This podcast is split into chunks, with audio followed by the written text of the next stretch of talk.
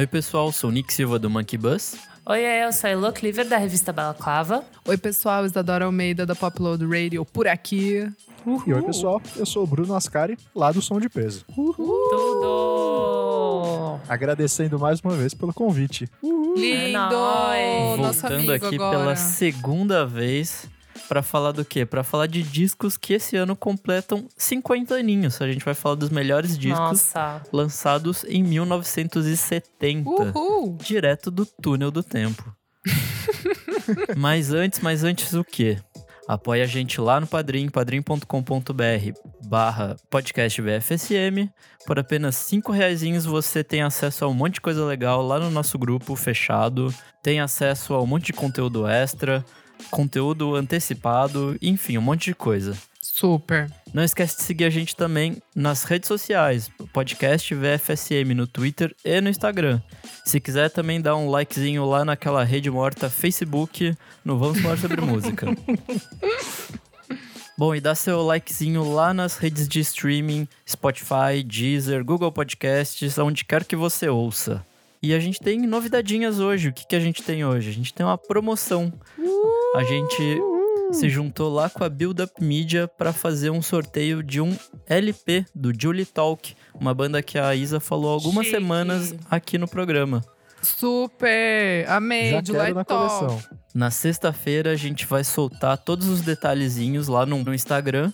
Então fica ligado que a gente vai dar todos os detalhes na sexta. Arrasou, Chique. é isso. E é isso, né? Bora pro programa? Simbora, meu amigo. Bora. Bom, vamos começar. Anos 70, 1970.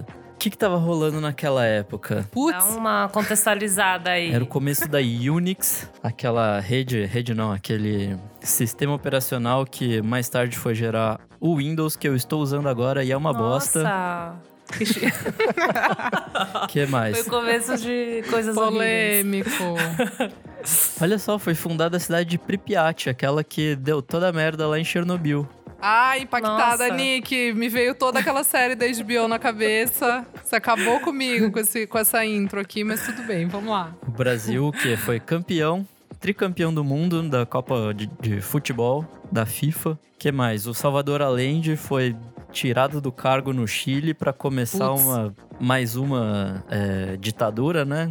Assim como toda a América Latina estava tomada. Legal pra caralho. Exato.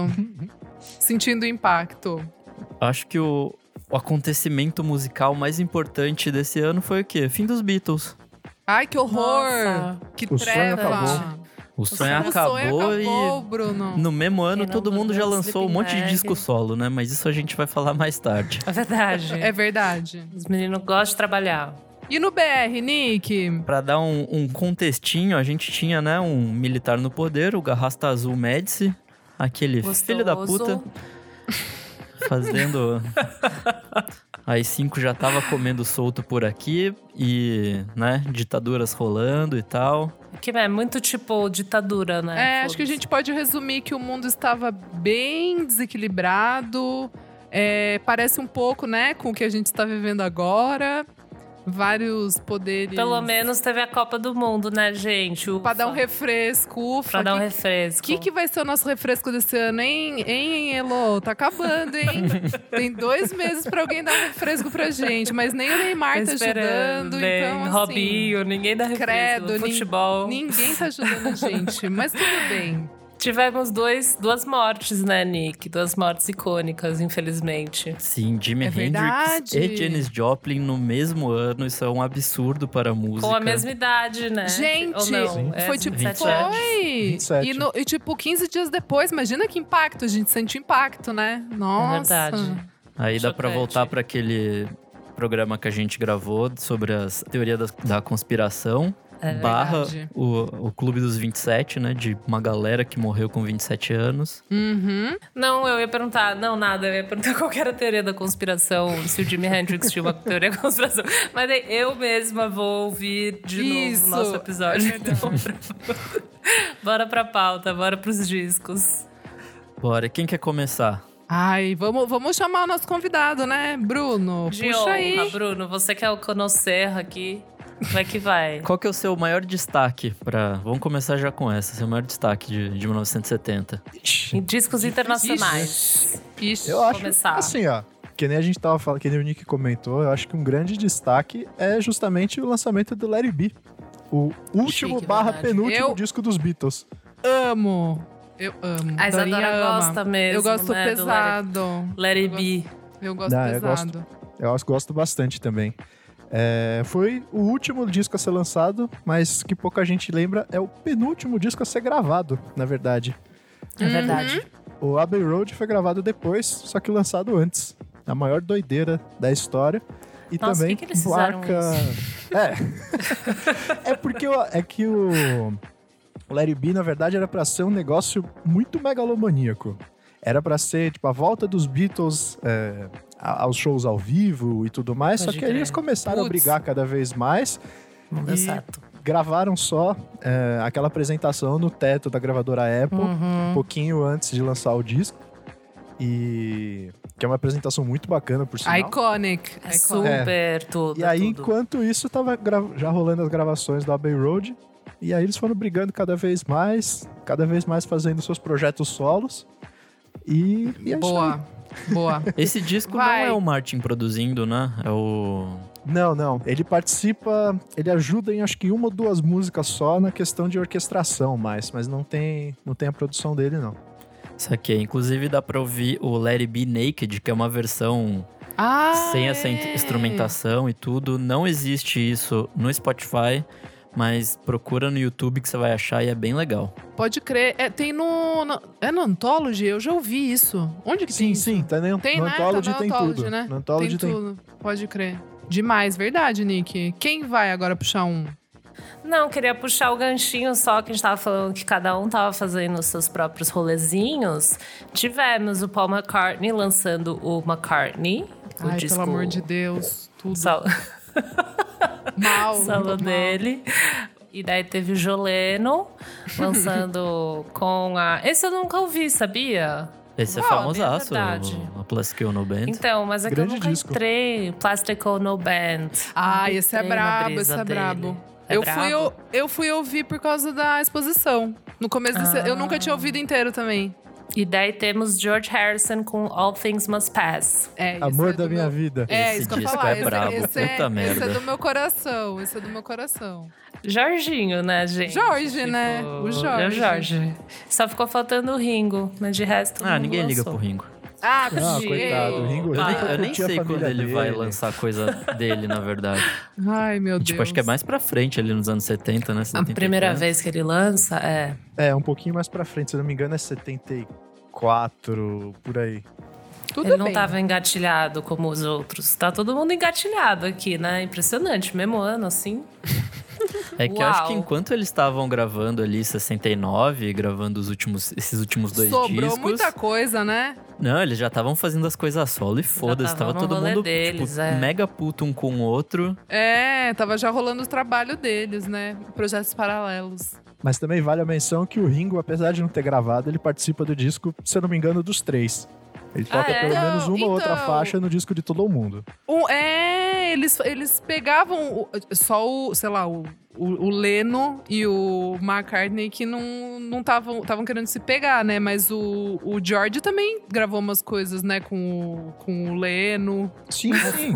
é, é que eles estavam ali no momento do fim, eles estavam brigando bastante, mas depois, Mas depois, refizeram é. as amizades.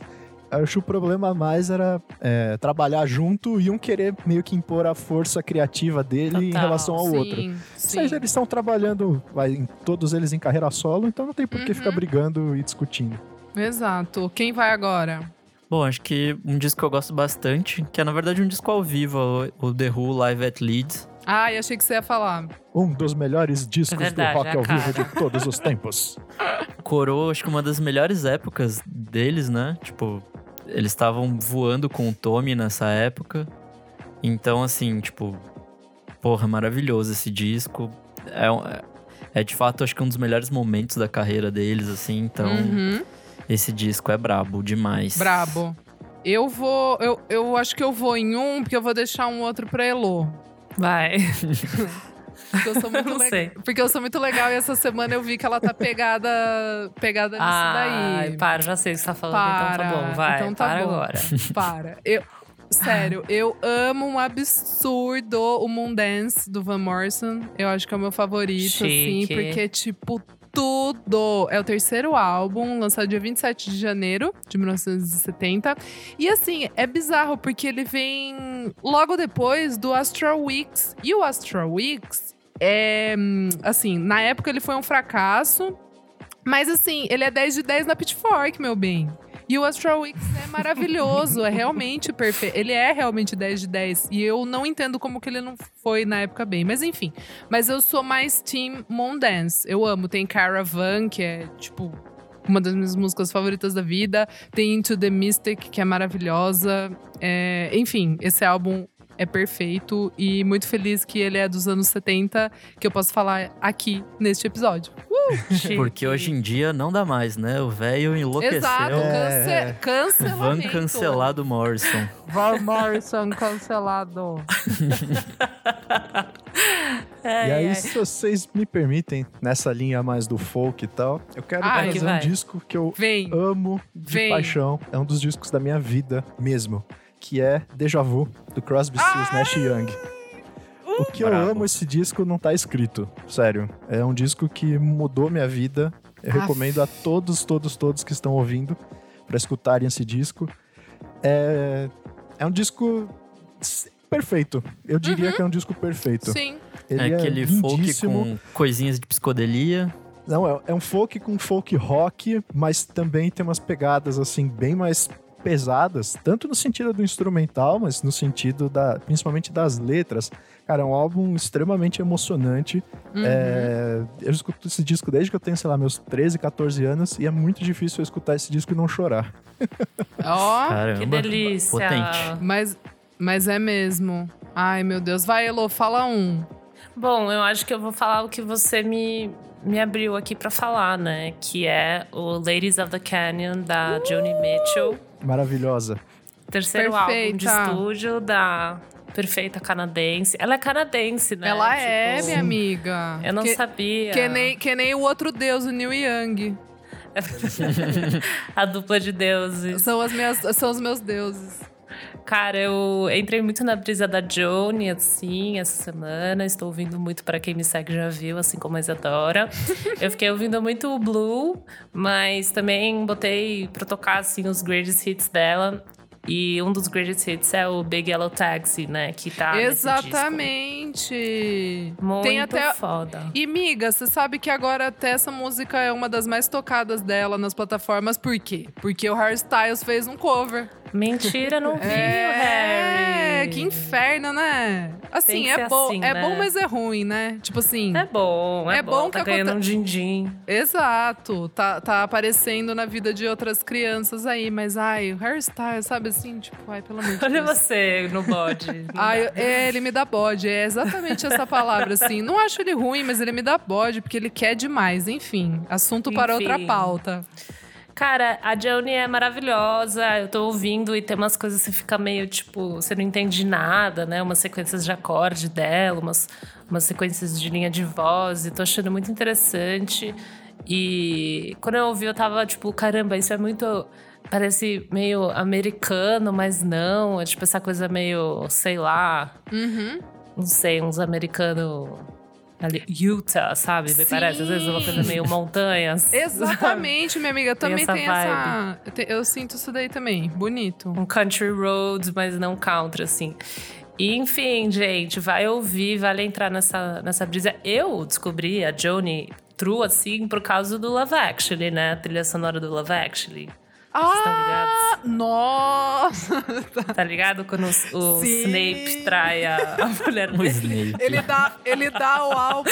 da- Ele dá o álbum da Joni. Meu E Deus do Daí, céu. quando ela tá chorando, traída, assim, péssima, ela tá ouvindo Both Sides Now da Joni. É É, tipo, isso! sinistro de boa essa cena. E daí foi lá que eu fui procurar ela. Ai, que Mas delícia. enfim, ouçam Blue, ouçam Ladies of the Canyon, ouçam Johnny Mitchell. É isso, meu TED Talk é esse hoje. Pô, eu quero puxar um que é, na verdade, um gancho pro Bruno. Que é o Pink Floyd, o. Atom Heart Mother. Que Rock. Uh, saiu o vídeo há pouquíssimo tempo, né? No, no Som de Peso. Então, fala aí desse disco da vaquinha. O famoso disco da vaquinha. ah, o disco da vaquinha do Pink Floyd é basicamente é, a transição do Pink Floyd. Então, e Pink Floyd antigamente tinha um som mais psicodélico por causa do Sid Barrett, que era uma das principais forças criativas da banda. Só que começou a ficar muito doido de ácido, se perdeu na, na, na própria Nossa. cabeça, né? E, e aí esse disco é o primeiro sem ele. Então, a partir desse momento, eu sinto que o Pink Floyd começa a ir para um lado assim mais do rock progressivo mesmo, roqueiro, né? de, de experimentar mais coisas com colagem de fita, tem bastante orquestração no disco, que é um negócio que eles não tinham feito antes e tal, que vai se desenvolver cada vez mais para chegar ali na sonoridade que o pessoal conhece mais do Dark Side. Então é um disco que tem uma faixa, por exemplo, a faixa de abertura que vai ocupar o lado A inteiro do disco, que é a própria Atom Heart Mother, é uma suíte de 23 minutos e tanto. É bem Oh, doideira, mas é interessantíssimo. É um negócio que eu recomendo muito e é um disco que infelizmente é mais conhecido pela capa do que pelo som, que também é muito bom. Nossa, esse, esse começo de Pink Floyd eu nunca entrei muito na brisa. Eu vou tentar de novo, mas não, não consigo Source muito, Full não. of Secrets, vai lá. Arrasou. Eu posso ir? Vai que vai. Ou quem vai? Porque eu agora também já tô meio que nessa onda aqui do que o Bruno tinha falado. E eu vou pegar essa é, onda nessa cauda de cometa. Que é After the Gold Rush do meu príncipe Neil Young. É o, terce- é o terceiro álbum dele. Esse é brabo demais. Acabei de olhar aqui, não sabia. É 10 de 10 também na Pitchfork. Olha que loucura. Nossa, não sabia. sério? Não sabia que esse álbum era 10 de 10 na Pitchfork, mas faz sentido, porque, tipo, After the Gold Rush é muito clássica.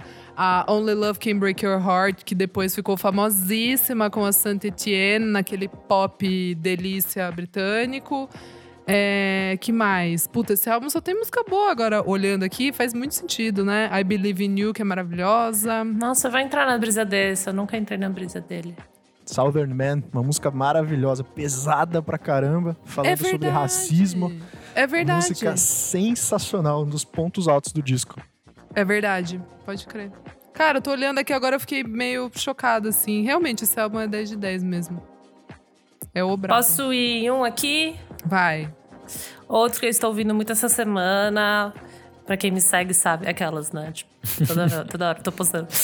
É, cara, é o queridíssimo T for the Tillerman do Cat Stevens. Brabo. Bom demais. Uh. Mano, o Cat Stevens é muito brabo. Eu, assim, sou muito fã real. Talvez porque o meu pai é muito fã, daí eu, tipo, herdei isso dele, assim. Mas foi meio que um disco de virada pra ele, né? Que ele ficou pop true, assim. E tem Where Do the Children Play, Wild World, que foi, assim, hit dos hits, Father and Son. Então é um disco muito bom. E é engraçado, assim, eu acho que ele foi essa meio da época, tipo, uma coisa muito forte. Meu pai nasceu em 55. Ele falava que, assim, Father and Son era tipo um hino, assim, sabe? E, tipo, aquela parada que todo mundo cantava, adolescentes, É, meu pai, na meu ditadura, pai sabe? curte também. Brabo. Muito, assim. muito brabo, assim, muito pesado.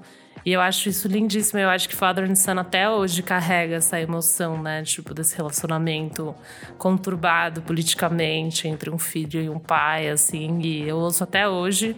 E ele achar, ele ti- sentir essa relação com o pai dele, eu sinto isso com ele, né? Muito louco, tipo, independente, você vai sempre ser muito diferente do seu pai, assim. Então, muito maluco. Cat Stevens. Hoje não é mais Cat Stevens, né? Hoje É verdade. É. Ele não, não. Sei lá, o, o, o Spotify dele é Yusuf barra Cat Stevens. Sim, Talvez é porque as pessoas não iam conseguir achar Exato, também, né? As pessoas não conseguem É achar. que ele se converteu ao Islã, né? Então, por isso ele, ele no- o nome. Então é isso, gente. Se você quer se sentir esperançoso com a vida, você vai ouvir Cat Stevens. E muito gostoso, ídolo teen dos anos 70. Bom, vou voltar aqui para as roqueiragens para falar de Led É muito Zeppelin bom. é- 3. a gente- vocês vão de roqueiro, a gente volta. Vocês vão de roqueiro, a gente volta. Vai. Pô, Led Zeppelin 3 é clássico. Mas é um disco legal, assim, é uma coisa um pouco mais indo pro folk, assim, tipo, é bem diferente da vibe dos dois primeiros, que era aquele blues rock pesado, e no quarto, onde eles Uhum. se sedimentam como o Led Zeppelin que a gente conhece, né? É, Cara, eu gosto bastante desse disco, ele... essa vibe mais violãozinho dele, assim, em alguns momentos eu acho muito incrível. Como o, o guitarrista que eu acabei de esquecer o nome, Jimmy Page. como Jimmy Page, consegue fazer umas paradas muito loucas, seja na guitarra, seja no violão. Então, pra mim, esse disco, de fato, é muito legal. Chique. Eu vou seguir então, numa linha mais roqueira, como o Elo disse. Bora! Não podemos rock. esquecer dos dois primeiros álbuns do Black Sabbath, que saíram Verdade. em 1970 também. O primeiro, no dia 13 de fevereiro de 1970, uma sexta-feira 13. É, Uou. é, Tinha que ser, né? brincando. Meu Deus. Muitas pessoas dizem ser esse primeiro disco do Black Sabbath a- o surgimento do heavy metal. É, pode crer.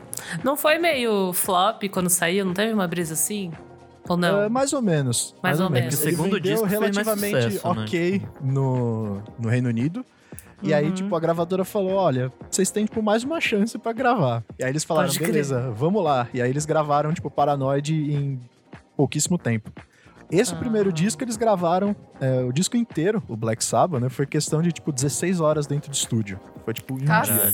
Meu Deus Caceta. do céu. E aí, tipo, no dia Dale. seguinte, eles foram, mixaram, é, arrumaram, tipo, um, dois vocais ali que tinha. Credo. E o disco tava pronto, em dois dias. Menino. Coisa de gente Aí pro segundo. insana. É, coisa de doido. Aí pro segundo a gravadora virou e falou: Não, não, vocês têm mais um tempinho. Aí eles gravaram, tipo, em quatro dias. Ah, Meu pronto, Deus.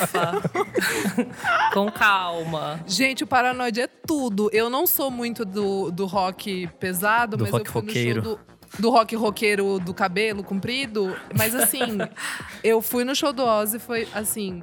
Quase tive um negócio, quase chorei, porque chama pesado, assim, chama muito ainda.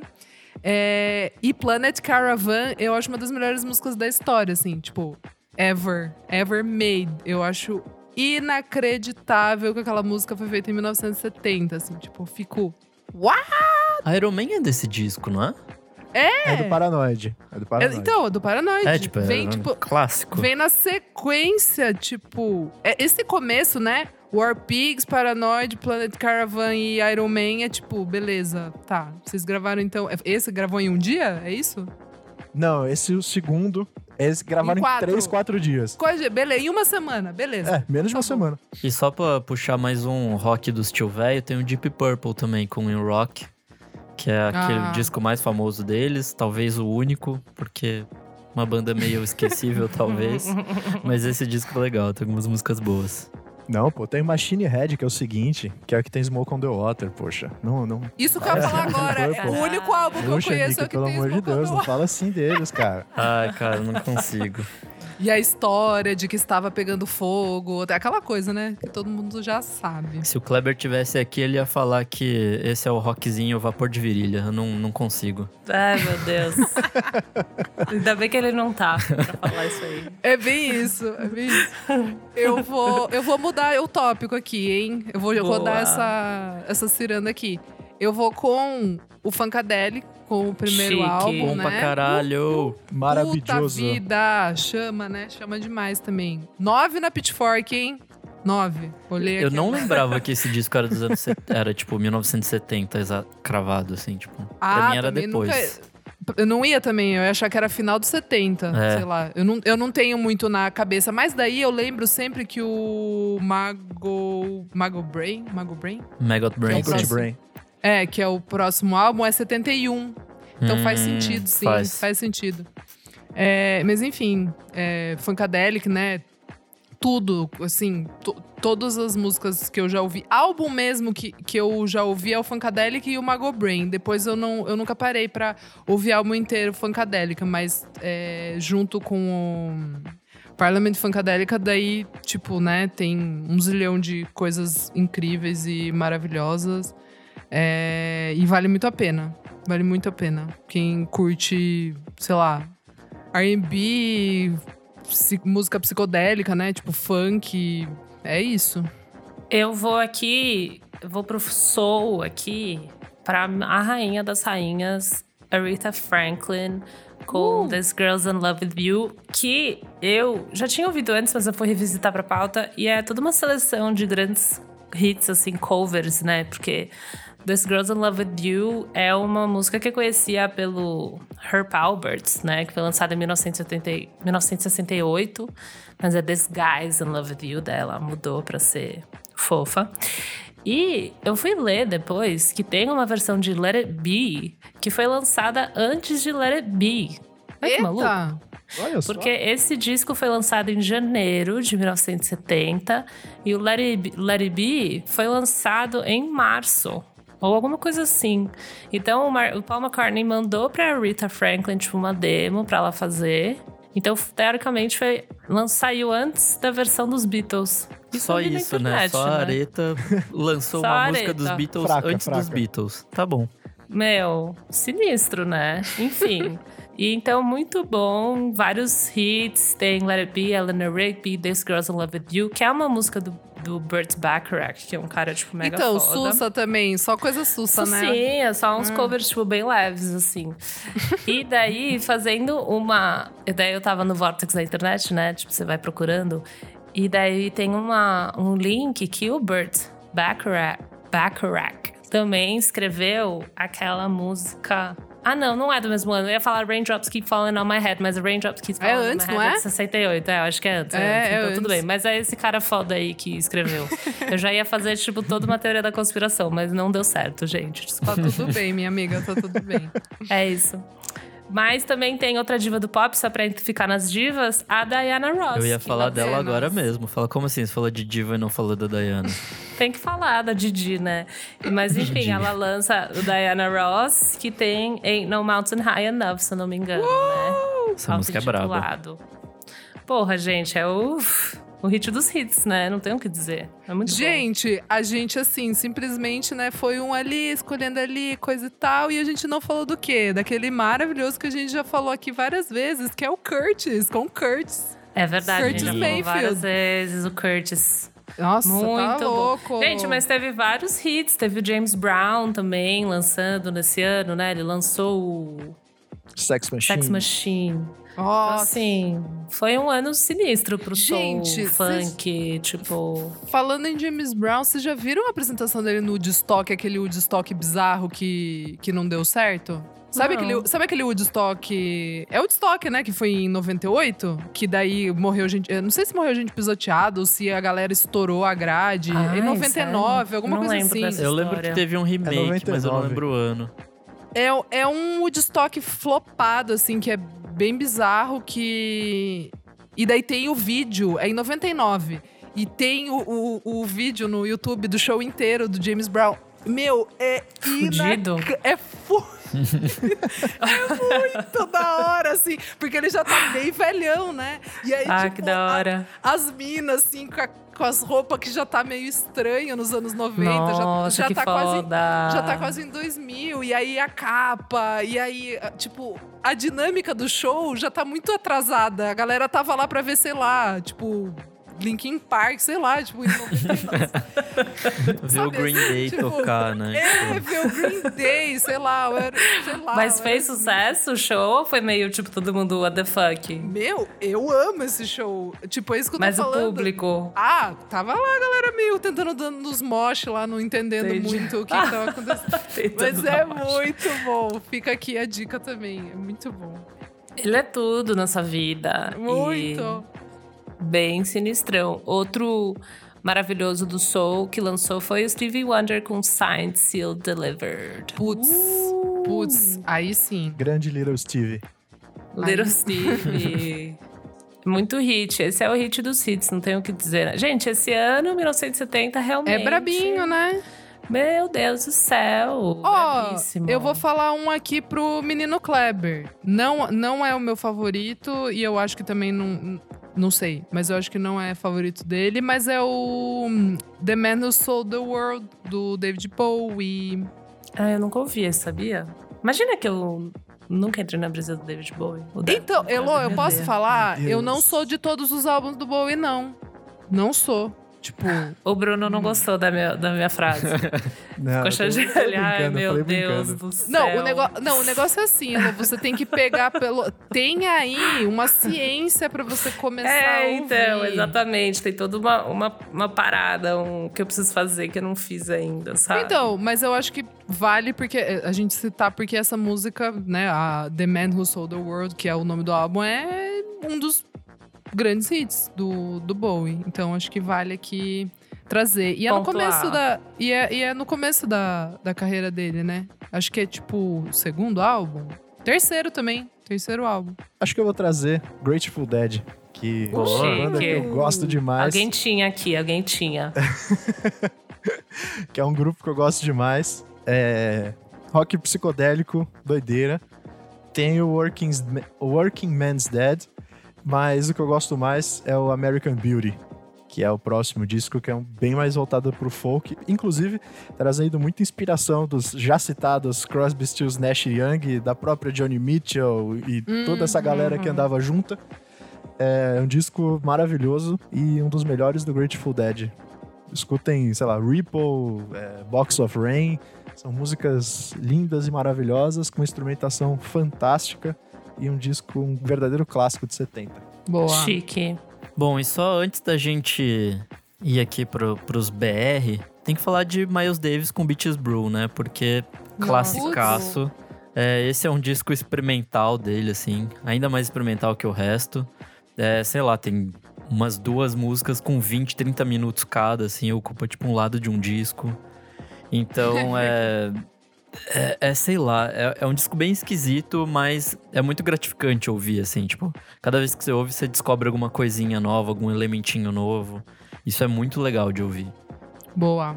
É um dos verdadeiros marcos do Jazz Fusion. Sim, O sim. pessoal fala, não é o surgimento, né? Que teve coisas antes que ele mesmo fez, mas muita gente fala que é tipo um dos maiores discos de Jazz Fusion da história. E o time de músico que participa é de outro mundo. É um disco sensacional. E realmente, é, como que o Nick falou, é um disco que às vezes você escuta a primeira, a segunda vez, assim, você acha tudo meio estranho, tudo meio esquisito. Mas é, dê um tempinho, escuta de novo. é, se desliga das redes sociais e do celular, põe o fone de ouvido e embarque nessa grande viagem com o Miles. É que ao mesmo tempo que ele, que tipo, ele vai pra uns cantos muito diferentes, ele te abraça também. Então é muito legal esse, esse negócio, assim, de tipo, ao mesmo tempo que ele te empurra, ele te abraça. Então é interessante esse conceito de ouvir música sem ser, tipo, só, uau, que bonito, sabe? E bora agora dar uma resumidinha nesse final de lista dos gringos pra gente ir pros BR logo, porque, né, tá na hora. Pra gente não levar bronca do Kleber. Isso, pra não levar a bronca do Kleber. Mas assim, temos, então, que a gente não falou. A gente falou The Velvet Underground com Loaded. Também Meu Deus, falou. sim. Jimi Hendrix com Band of Gypsies. Temos. Temos The Doors, Marston Hotel. Temos Simon and Garfunkel, Bra. Bridge Over Troubled Water, que é um- uma delícia. Eu adoro o Simon and Garfunkel. É meio de velho, né? Mas eu adoro. É, mas total. Tem, ó, tem Supertramp também, hein? Tem Supertramp, tem Putz. James Taylor, Sweet Baby James, que é muito bom também. Puta, Bidizeira aqui também. Gees, tem... Gente, tem muita coisa nesse ano. Você tem, tem, tem Nick Drake, tem Bob Dylan, New Morning também, Eric Clapton, Tem o Sid Barrett solo. Sid Barrett solo. Tem o Genesis, que acho que é um dos primeiros discos deles. Tem Eric É, esse Clapton. do Fleetwood Mac não é, não é tão legal, mas vale, mas vale citar. Sabe que tem que não tá na lista? Eu fui ver, eu acho que o ABC do Jackson 5 também, acho que é dos anos 70, se eu não me engano. Foda. O mais É, hit foi se- é, se 69, for. né? Mas tem o ABC. Cara, então muitas coisas. Tem o muitas velho. Dylan também, com New Morning. Temos. O avô tem do Rod Felipe. Stewart, mas assim. Enfim, disco bom é o que não falta em 1970. Hey, I'm Ash, and you're listening to the podcast BFSM. Se vamos pros brasileiros. Bora pros Bora. BR, que também a lista tá Tá pesadíssima. brabíssima essa lista. Quem quer começar? Quer começar, Bruno? Eu? Puxa. Convidado, Vamos lá, né? cê- Responsa. Olha, eu vou Então eu vou começar com um dos meus discos preferidos da música brasileira de todos os tempos, Uau! que é Stone Flower. Ai, você roubou, é meu também. Então, então já falaremos tava- junto. Puta falaremos merda, juntos. total. Puta, total. oh, e essa capa, eu já falei aqui no episódio de capas, é talvez a minha capa favorita da música brasileira. Eu amo essa capa, eu acho tudo. Assim, o cara é um puta gato, né? Tá tipo assim, chiquérrimo, chiquérrimo. Não, mas E tudo puta é perfeito. Mas continua, desculpa, Bruno, desculpa, a gente aqui. Ah, Não, pô, que isso. fangirl. Eu ia falar que realmente a capa é maravilhosa. É, é um disco que ele gravou pela CTI, que era um selo de jazz maravilhoso. E dentro dessa, desse disco tem minha música. Vai ser meio esquisito isso que eu vou dizer, mas é a minha música preferida do Jobim, que é Choro. Putz, É uma bonito, música hein? curtinha, Boa, tem dois demais. minutos e meio, mais ou menos. Mas é, é uma das coisas mais sublimes que a música brasileira possui. Escutem. Com muito amor É um e momento. É um momento mesmo, mas eu já vou também falar da maloqueiragem de God and the Devil in the Land of Sun, que é perfeita. Teresa My Love, que já começa ali, né? Tchu, tchu, tchu, tchu, que é maravilhosa, que eu amo. Sabe assim? Começa ali de boa, daí vem umas bombas, assim, do nada, né? Daí tem a versão de Brasil com 7 minutos. Incrível, né? 10 de 10. É isso. Bom, vou falar um aqui também que eu ouvi muito, que é o Chique Buarque de Holanda, volume 4, que foi lançado nos anos 70 também, que eu sempre amei. Os dois grandes hits, eu acho, talvez, é o Moça Tá Diferente, que eu acho que é assim, música popular, pesado, todo mundo conhece. E Samba e Amor, que depois eu acho que foi popularizada pela, mais pelo Caetano, talvez, assim. Mas está nesse disco também do Chico Buarque. Muito Tudo. maravilhoso. Lacraste, Chico. Eu acho muito engraçado essas primeiras capas dele. Tipo, Total, é ele só, né? Olhando assim, tipo, meio estranho. é, é, é muito anos 70, assim, é muito engraçado. Bom, eu, te- eu tenho que falar aqui de um disco que eu amo demais, que é o Jorge Ben com Força Bruta. Puta Bravo. que pariu, que disco bom. É, é a fase, acho que mais samba rock ali do Jorge Ben, né? Ele já tá com, sei lá, 5, 6 anos de carreira, talvez um pouco mais. E muito experiente já no que ele fazia, que ele, ele saiu de uma coisa um pouco jazz samba e vai pra esse samba rock. Uhum. E acho que esse é o ponto alto dessa fase, assim, dessa, dessa digamos, segunda fase dele. E tem muita música boa nesse, nesse disco. Puta, acho que é um dos pontos altos da carreira dele ali, desse, desse comecinho. Boa. Com participação do trio Bocotó, vale dizer. Ah, é Que verdade. ajuda ele- bastante na parte da percussão e tudo mais, que deixa o disco que o pessoal brinca e fala que é uma das, um dos precursores aí do samba rock. Elô, vamos, vamos Oi, junto baby. aqui. Vamos junto nessa- nesse, nesse álbum de estreia aqui. Dela. Hum. Somente dela. Nossa Ritinha. Build up, Rita. Não, essa capa, assim, Não dá. clássica também. Não dá. Cara, esse disco, vamos ver qual é, qual é a tracklist desse disco? Vamos ver. Ó, começa com sucesso aqui eu vou. Build up, né? Braba. Uhum. Gente, ela tá meio twig, né? Essa, va- essa, Muito. essa época dela. Daí ela manda And I Love Him. A versão de Rita, né? Ai, Ai, juro. gente, a Rita, juro por Deus. Ela é, É maravilhosa. Macarrão com linguiça e pimentão também, a gente precisa pontuar. é muito bom. É o começo do, É o das começo. maravilhas. Que ela, que ela foi quicada lá pelos machos escroto e vai fazer o, o nome dela maravilhosa. Mas esse ano ainda tem um dos mutantes. Ela ainda tava nesse Então, ela, Ela tava casada, ainda, não ela tava? Ela tava ela casada tava com ainda. aquele cara. Ela tá prestes cara que a... está pa- Nossa, ser gente, chutada. aliás, Chama mesmo? o Arnaldo Batista, ele tá até. É. Vocês viram, gente? Ele tá rifando a- o casaco dele porque tá sem dinheiro. Vocês viram que? Sério? Sério. Nossa, Tipo, velho. sério. Eu fiquei. Mas se eu em ganhar, eu choque. vou deixar o casaco com ele. Sim, Sério. mas é. A galera, boa tá, coisa. a galera tá incentivando pra, tipo, se. Aliás, gente, quem Tadinho. puder, custa 50 reais. Participa lá. Caralho, Exato. 50 reais. é. Participem. Mas, Foda. enfim, gente, só tava zoando Thales. Assim, eu falei machos escrotos, mas só pra. É, eu porque li o na livro época dela e é muito bom. É, É muito bom. Todo o jeito que ela descreve o relacionamento dela com ele. Tipo, não- era muito estranho, juro por Deus. Mas enfim. Ah, mas eles não foram os caras mais legais, né? Eles queriam fazer outro tipo de som Não. e falar, tipo, "Ô, sai daí. É, E exatamente. já- A gente tá no prog agora, sai daqui. Não, e ela fala no livro que foi meio que ela casou só pra fazer parte, assim, pra meio que, tipo, como uma desculpa do porquê que ela estava Que lá, porque ela morava com eles, porquê que ela tava lá, sabe? Então é, tipo, meio que muito estranho, assim, o papel Que da mulher, loucura. assim, naquela banda. Enfim, né? Leiam o livro da Rita, é muito engraçado. É, e tem e daí temos o A Divina Comédia ou Ando Meio Desligado, né? No mesmo ano, dos Mutantes. Uhum. Exatamente. Que é muito bom. Que é um Que é também muito Não, descasso, tudo, tudo, clássico. tudo, tudo. Classicíssimo. Deixa eu ver o próximo aqui. Eu ia falar do Milton, Porra, que é muito bom. Milton, 1970. Temos para Lennon e McCartney, Maria Três Filhos. É verdade! muito bom esse disco, assim. sim. Nossa, essa realmente. capa eu acho muito linda, assim. Acho que das- da música capa. brasileira. Oh, posso sim. falar? sim. É, é, ó, os, os álbuns do Milton, tipo, todas as capas são muito bonitas, né? Todas. Que loucura! Acertou muito, assim. Tipo, numa época, numa época que era fácil fazer coisa feia, porque a galera, pelo amor de Deus, tava comendo, Tá aí, tava comendo tá aí o ácido. Chico né? Buarque, no caso, também. Mas enfim, é o quarto disco do Milton, é muito bom e tem uma pegada meio, sei lá, um pouquinho de, de rock progressivo, não sei, assim. Ele, mas também tem muito, parece meio afrobeat umas horas, é muito interessante, assim. E a voz dele é linda como sempre, né? Não tenho o que dizer. Nossa, não tem.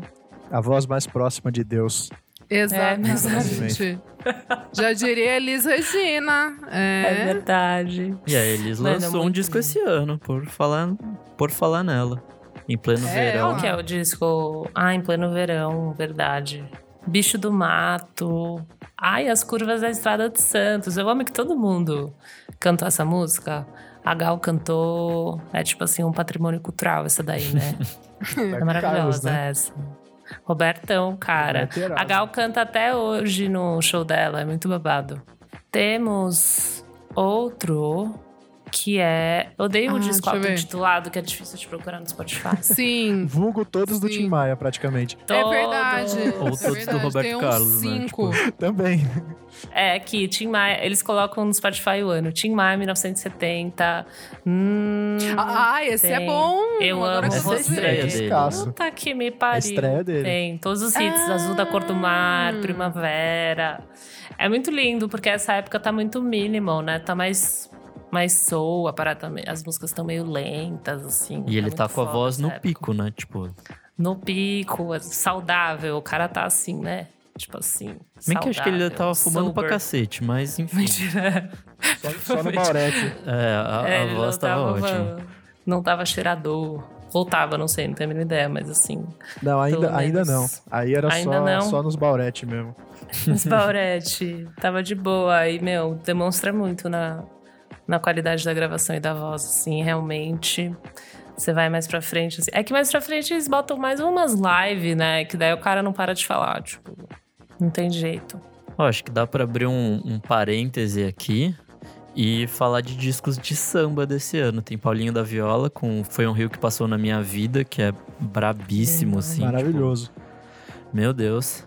Tem a Clementina de Jesus com Clementina, cadê você? Hum, linda, total. Se for considerar, tem o MPB4 com Deixa Estar, que é uma coisa, né? Tipo um sambinha ali. O Gladson aqui que tá acompanhando a gente falou que tem o disco do Tom Zé. Discão. Deixa eu ver qual que é a tracklist do Tom É Zé. esse, esse disco dele que eu acho que tem Jimmy Henderson, não é? Do Tom Não. Zé? Musicaça. Uma das grandes músicas do Tom Zé. Ó, o Gladson confirmou aqui. Esse mesmo. Confirmado. É isso. É a música dele mais agitadinha, com baita de um trabalho de guitarra. É uma música sensacional. Recomendo demais. Cara, tem o Dairo José, temos Baden Powell e Paulo César Pinheiro com os cantores da Lapinha. Temos Gal Costa com Legal também, sempre maravilhosa. Edu Lobo com Cantiga de Longe. Pô, tem Novos Baianos esse ano. É que eu não gosto muito desse disco, é mas. que é o é ferro, Ferro na, na boneca. Boneca. Estreia deles, né? Sim, sim. É o primeiríssimo. Mas pegando um gancho aí que a Elo tinha, tinha levantado lá atrás, quando ela falou do Milton, do disco dele, que é meio progressivo, tem umas pegadas meio progressivas, a gente não pode deixar de falar do Som Imaginário, que Uhum. lançou o disco sensacional Som Imaginário. É um disco primoroso mesmo, assim, excelência, disco sensacional.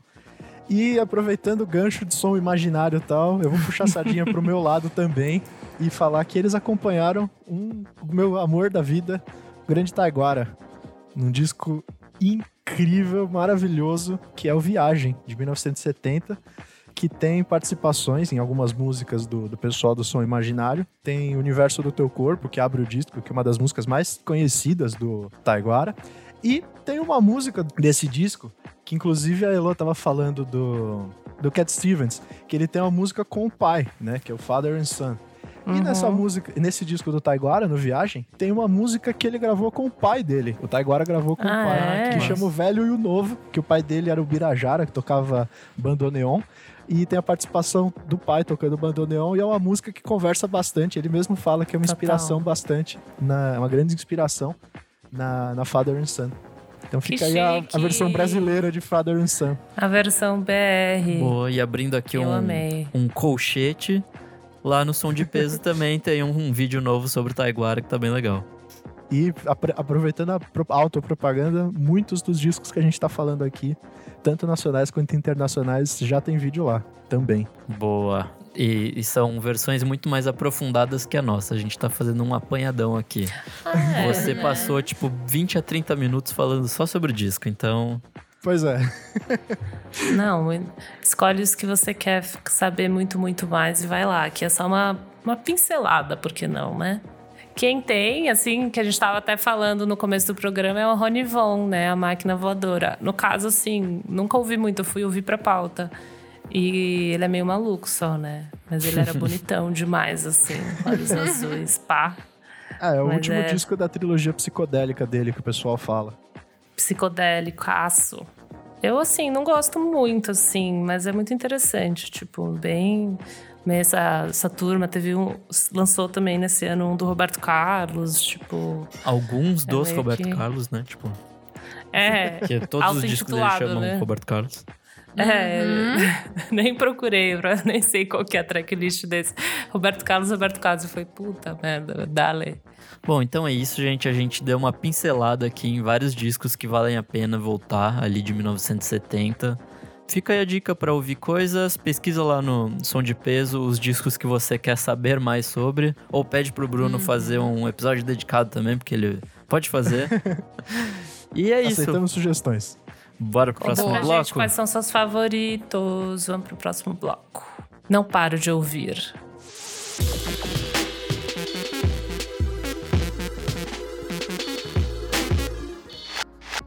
Segundo bloco, não paro de ouvir. Dorinha, o que que é esse bloco?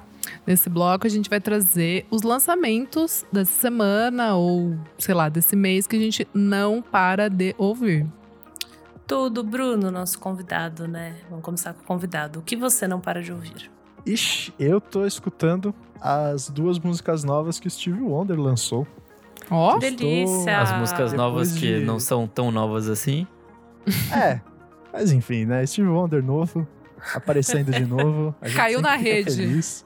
Mas né, Steve É. Wonder é sempre maravilhoso de ouvir, então só Pois bora. é, pois é. E fora ele, tem um disco que eu tô gostando bastante, que é da Mariana Svarg. Ela é filha do Itiberê Svarg, que é baixista e parceiro de longa data do Hermeto Pascoal. Então, ela segue assim a mesma linha de música instrumental, da, da música universal. É, é um disco maravilhoso mesmo. Ah, é um disco muito bom chamado Nascentes, que saiu faz tipo, uma semana, duas semanas, faz pouco tempo. Boa. É um disco instrumental maravilhoso e eu recomendo demais. Boa. Boa, bom demais. Tudo. E você, Dora?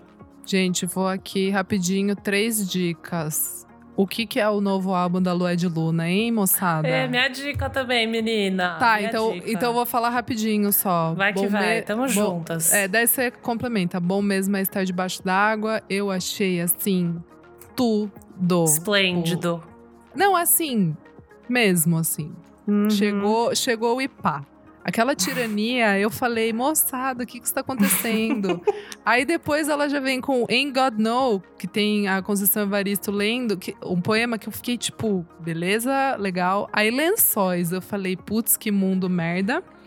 E assim, então é o quê? É uma jornada maravilhosa, porque mistura jazz, música africana, uma MPBzinha ali. Elo, depois você fala mais porque é muita emoção por esse álbum, de Sem verdade. problema. Eu Maravilhoso. fiquei, tipo, em choque. Maravilhoso. Talvez, talvez um dos meus favoritos do ano já, assim. tipo, Chique. mesmo. Eu ainda não consegui ouvir. Ele tá, tipo, naquele esquema um pouco mais pop, igual o primeiro single, ou não?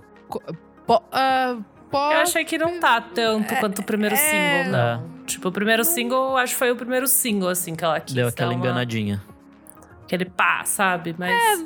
Não, ah, mas, mas também não é um álbum difícil, assim. Não. é, É que o primeiro tipo, também não é, não é difícil, não é né? difícil. Ele é, Não tipo, é. muito feito, elaborado, assim. mas o que eu digo é que Exato. aqu- aquela primeira música me pareceu muito com uma estética mais pop, assim, mais acessível mesmo. Ah, mas. ah, ah, bom, eu achei uma delícia, assim. Não foi uma coisa que eu falei, putz, agora eu vou ter que parar o que eu tô fazendo pra entender o que tá acontecendo aqui. Sabe? Tipo, acho que não exige.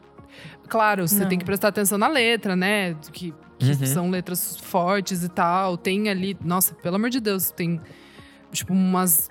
Uns instrumentos ali, tipo, o jeito que ela. Que, que- que ela. E tem um produtor também, que eu esqueci agora o nome. É, ela gravou no Quênia, né? Alguma, algumas coisas. Foi isso, né, Elo? Eu acho que. Acho foi, foi um projeto que ela gravou em alguns lugares, né? que é. Na Bahia, daí em São Paulo também. Enfim. é, tem umas coisas ali muito bem feitas, assim, que você fala, nossa, realmente isso aqui deu trabalho, sabe? De, de, tipo, de pensar, enfim, muito bonito. Aí, rapidinho, álbum de estreia da Biba Dubi, que eu adoro, já Ah, falei tudo. várias, várias vezes dela, Fake It Flowers, uma delicinha mesmo, pra quem gosta de girls, cantantes, anos 90 ali, um rockinho, uma delícia. E o Apolônio do Omar Apollo, que eu gosto muito, também já falei dele aqui. É, amei, amei. Tá, tá tipo, sei lá, tem umas ref meio de Frank Ocean, de internet, mas daí ele traz várias coisas de música, tipo, é, vai, é, flamenca, mas da, tipo guitarrão mexicano, tipo, tem, tem umas coisas ali, tem uma chuva de referências. É, pra quem gosta de R&B, esse disco é um puta prato cheio, é muito bom. É, mas é fresh, né? Tipo, de, Sim, sim. desse R&B fresh. Não é nada de, sei lá, tipo, dos anos 90, assim. É super isso, assim. Tipo, eu acho que tem muita coisa de Frank Ocean ali. Enfim, muito bom. São essas minhas dicas. Boa. Tudo. E você, Nick? Bom, é, uma das minhas bandas brasileiras favoritas voltou com um singlezinho depois de dois anos sem lançar porra nenhuma. É o Cambriana, que é um projeto do Luiz Ah, Calil. legal. É, eles lançaram uma música essa, essa semana, não, semana passada, que chama Gamma Ray Burst. Puta, é, ele segue mais ou menos naquele esquema do Manaus Vida Louca, de ser uma coisa muito fresh, assim, muito nova, numas experimentações muito loucas. Pra quem gosta de Radiohead, assim, é um prato cheio. A voz do, Lu- do Luiz é, tá, tipo, muito boa, muito bem trabalhada. E acho que é isso, assim. É, é uma das músicas que eu mais gostei, fiquei ouvindo bastante é, durante a semana, assim, e acho que vale muito a pena pra quem gosta da banda. E é isso. E você, Lô? Bom, eu estou ouvindo o novo da Luedi, que eu tô dissecando ainda, mas eu gostei de tudo que a Dorinha falou. Eu acho que ele carrega a mesma simplicidade e até, não sei, complexidade também, né? Porque não é só simples do disco anterior, mas ela traz mais elementos, não é tão acústico assim, né? Eu acho que o primeiro ele era um instrumental bem mais pra trás, bem, bem mais acústico. Agora tá mais jazz, eu achei isso muito interessante. Uhum. E então, e ela é, ela é maravilhosa, né? E realmente tem a música mais pop, que eu acho que é meio que o banho de folhas, assim, do, do disco anterior. Talvez seja o que ela tentou fazer nesse single, sabe? Tentando dar esse paralelo de entender que o disco realmente não é pop, assim. Ele. é, As letras são. A, a estrutura são simples, mas ele não é pop nesse sentido, bora festa, tipo, com certeza não. E outro singlezinho que saiu é da dupla Cara Bobina, que é o Fefel do Bugarins com a Alê. A Alejandra, ela. Cara, acho que quem trabalha com som assim conhece a Alê, ela faz muita mesa e retorno de palco, assim. Ela é, ela é engenheira de som. E ela faz palco da Letrux, já fez, faz muito rolê assim. Ela também mixou o disco da, da Brunx. Muito foda, assim, uma pessoa muito foda. e ela começou esse projeto com o Fefel, que chama Cara Bobina. Eles lançaram o primeiro single deles, o Pra Variar, e é bem divertido, assim. Ele é eletrônico, mas também tem uma coisinha bem tipo popzinha, mas com meio bem psicodélico nas vozes, na estrutura. Eu achei bem massa. Então, esse primeiro single saiu agora e o disco tá para 6 de dezembro, se eu não me engano. Vale a pena acompanhar, tipo, duas pessoas muito talentosas fazendo som, assim, eu tô, tô bem animada. E é isso. Boa, bom demais. É isso, gente. Bora pro próximo bloco? Bora. Bora. Perfeito, você precisa ouvir isso.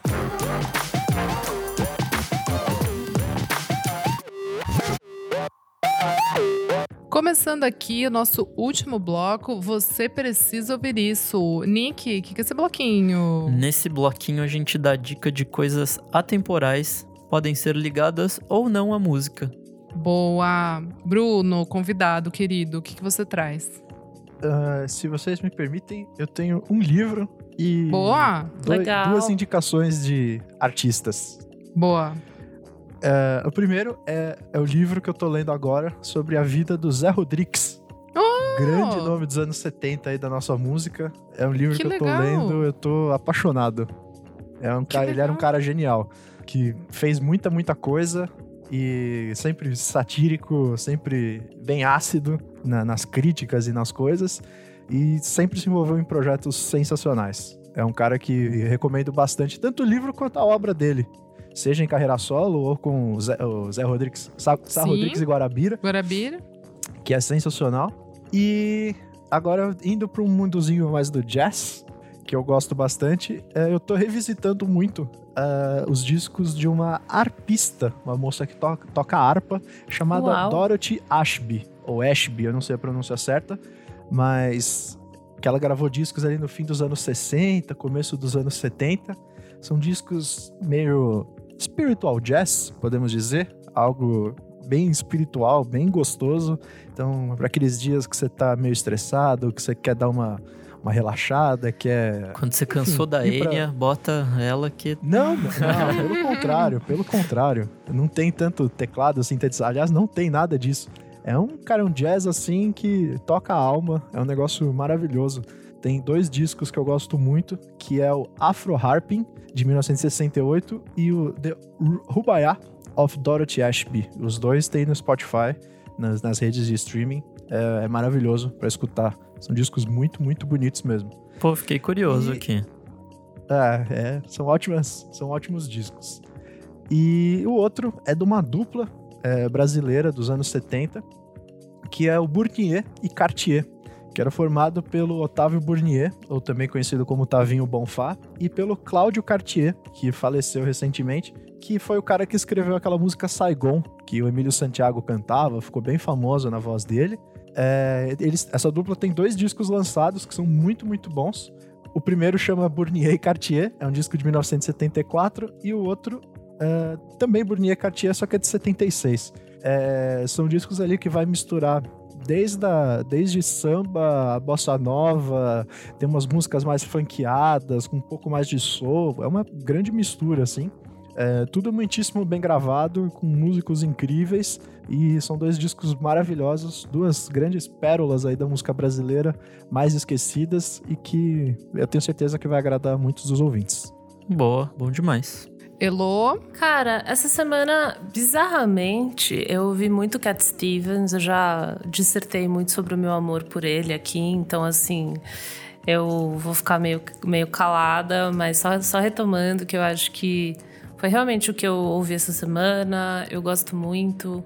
Então, além do disco que a gente já falou, eu queria pontuar também o próximo dele. A gente falou do Tea for the Tillerman. Eu queria também falar do Teaser and the Firecats, que tem outros hits também.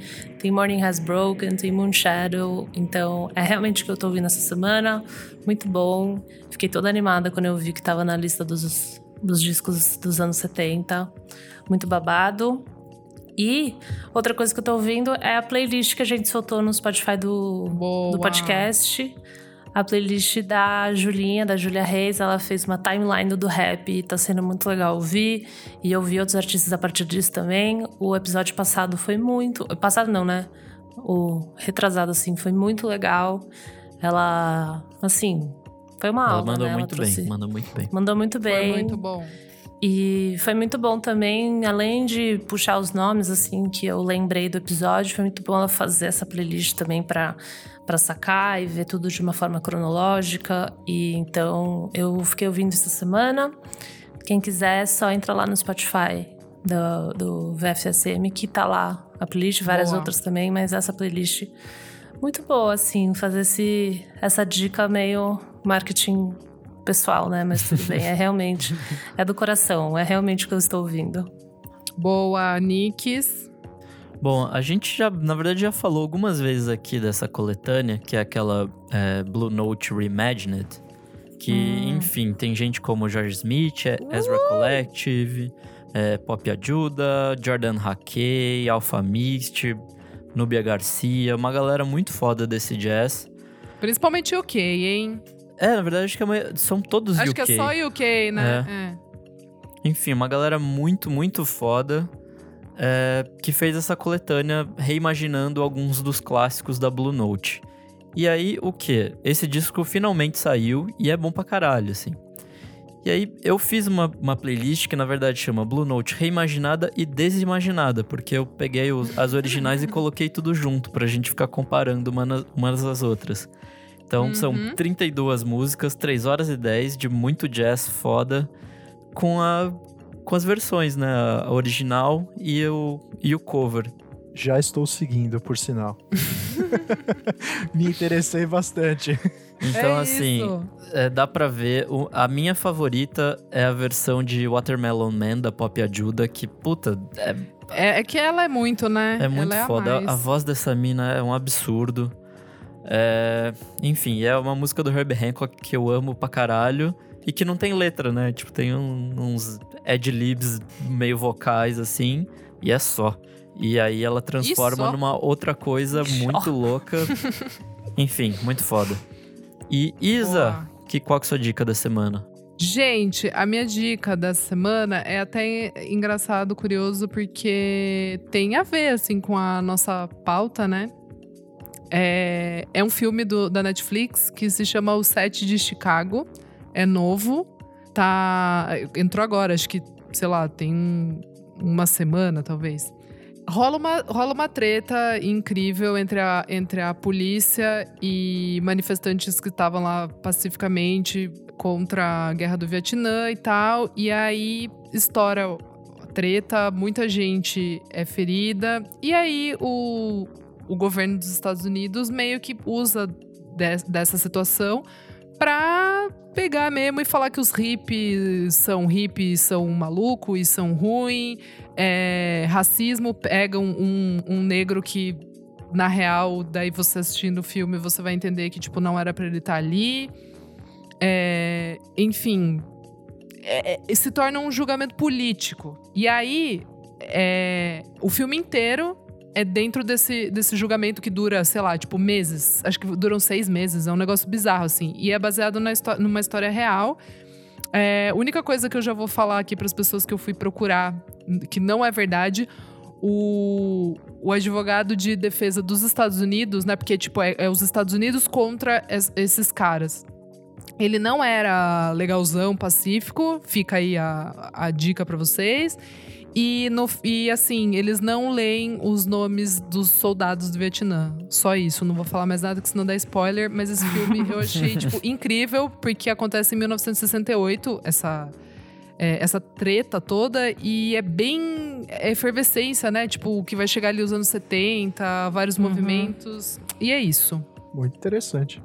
É bem legal, acho que todo mundo aqui vai gostar. Assistam. E tem o Sacha Baron Cohen, que tá, tipo, ele tá brilhante, Caralho, assim. pode crer. Nossa, tá anos que não ouço falar legal. desse maluco. Né? É, tem o, tem o maluco que eu amo do Succession também, fazendo um papel completamente diferente do que ele faz. Enfim, muito bom. Muito bom, é isso. Boa. Babado. Finalizamos! Finalizamos aqui, mas antes, bora ler os recadinhos do programa passado. O episódio passado fez muito sucesso. Falamos sobre as melhores trilhas de séries. Vou ler alguns comentários aqui no Instagram. Foram muitos, gente. Vocês são muito fofos. É... A Beatruzes falou: Amei esse episódio, vários flashbacks. DLC foi uma série que me marcou muito, principalmente em relação à trilha sonora. Foi nela que eu esbarrei com The Killers no início da adolescência. A primeira vez foi na trilha sonora internacional de Malhação e ganhei várias referências. Enfim, saudades. Saudades, menina, nem me fale. Temos o arroba Darwin Marinho, maravilhoso esse arroba. A trilha de Insecure é tudo pra mim. Na primeira temporada, a Solange participou da seleção das músicas e o Rafael Sadig é responsável pela trilha, pelo Ó. menos até a terceira temporada. Nessa última temporada, teve mando da Caliutes antes de sair como single, e a cada episódio saía uma música inédita que fazia parte do álbum da temporada. Nossa, que chique! Caralho, que brabo. Não sabia. Twin Peaks também é um babado e até hoje escuto e fico passada. Na última temporada tinha uma apresentação musical em cada episódio e rolou Chromatics, Sharon Van Etten, Nine Inch Nails, A Revoa. Simone e outras. Vocês não citaram, mas Lovecraft Country também faz uma junção muito boa de músicas da época em que a série se passa e músicas atuais. Toca Billie Holiday, Nina Simone, Cardi B, B.B. King, Frank Ocean e por aí vai. Arrasou no seu comentário, Darwin Marinho. Adorei. Eu vou ver, eu nunca vi Insecure. E falando em Twin Peaks, a gente levou um puxão de orelha do Kleber lá no Twitter. Levamos. A gente falou. A gente não, né? O- Vamos dar os nomes aos bois aqui. O Renan falou que era uma trilha simples. E na verdade, o Ângelo Badalamente, que é o cara que compõe essas trilhas, é um cara pesadíssimo, né? Então, levamos O essa. Kleber ficou bravo. É, ficou. Ficou bravo. O Flávio PP falou, o que é uma verdade. Acho que faltou uma menção honrosa a Glee. Não tinha música original, mas alavancou e trouxe de volta muitos É cantores verdade. barra grupos que estavam meio esquecidos. É verdade. Eu achava um Alguém- porre, mas é verdade. É verdade, infelizmente. eu amei a primeira temporada. Eu fui ouvir de novo várias coisas, assim. É super verdade, gente. A gente não falou sobre Glee. Mas, assim, eu não sei se a gente tem saco, mas Glee dá, tipo, um episódio inteiro, né? Porque são muitas temporadas, são muitas coisas que foram revisitadas. Mas aí, menina, é uma questão de se a gente quer e eu não sei se a gente quer. A gente já tá falou bom? mal de Essa é musical. verdade. não precisa falar mal de série musical, né? Vamos, vamos É, deixar essa é, passar. É, exato, exato. Ai, ai, meu Deus do céu. Ó, vou ler aqui um comentário que a gente teve no e-mail. Então, pode mandar e-mail Nossa. também que a gente lê. O Lojuan Alves falou: Como assim vocês não citaram Eufória da HBO no episódio de músicas de série?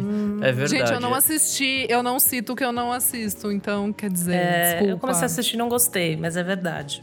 Não, mas Desculpa, falam que é gente. pesadíssima. Eu não, eu não vi também, mas falam que é Ah, muito e boa. ganhou, e a trilha do Labyrinth ganhou o Ivor's Novello, que é tipo um prêmio assim, chiquérrimo britânico, e ganhou, ganhou. Melhor, melhor canção. É do, é do Labyrinth, né? Eu acho que é, tenho quase certeza. É, eu acho que é. É.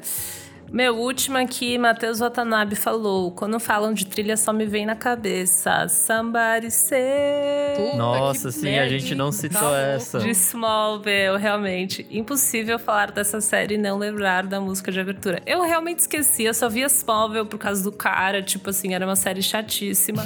mas realmente, essa abertura era icônica, não tenho o que dizer.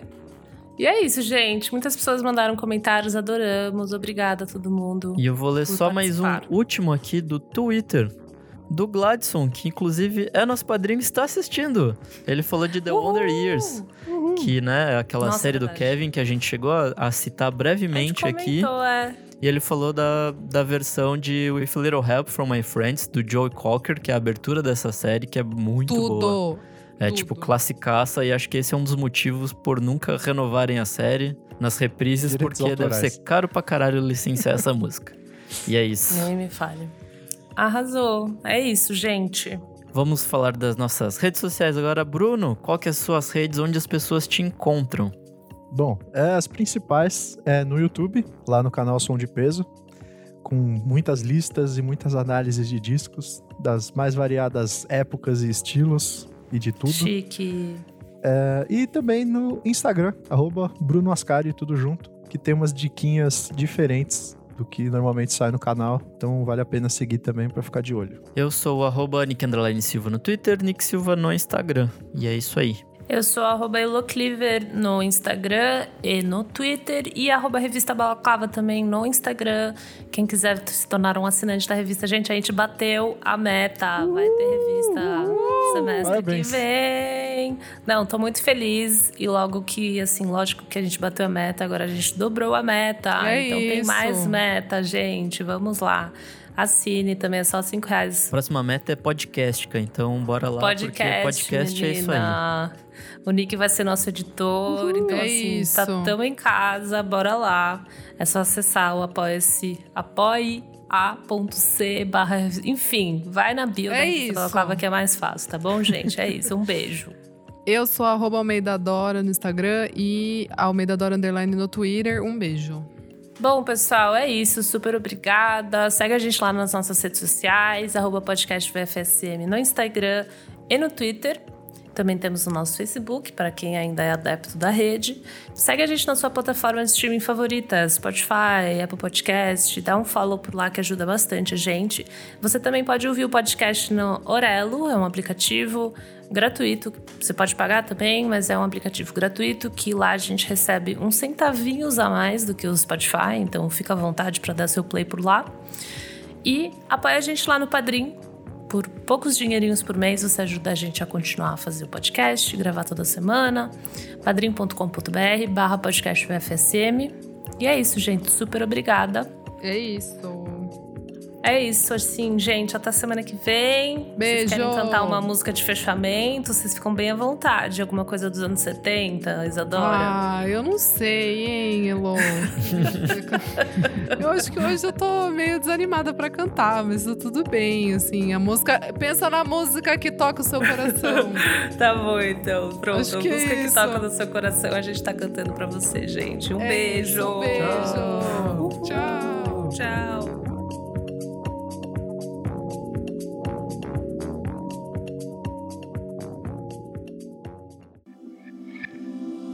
Esse podcast foi editado por Nick Silva.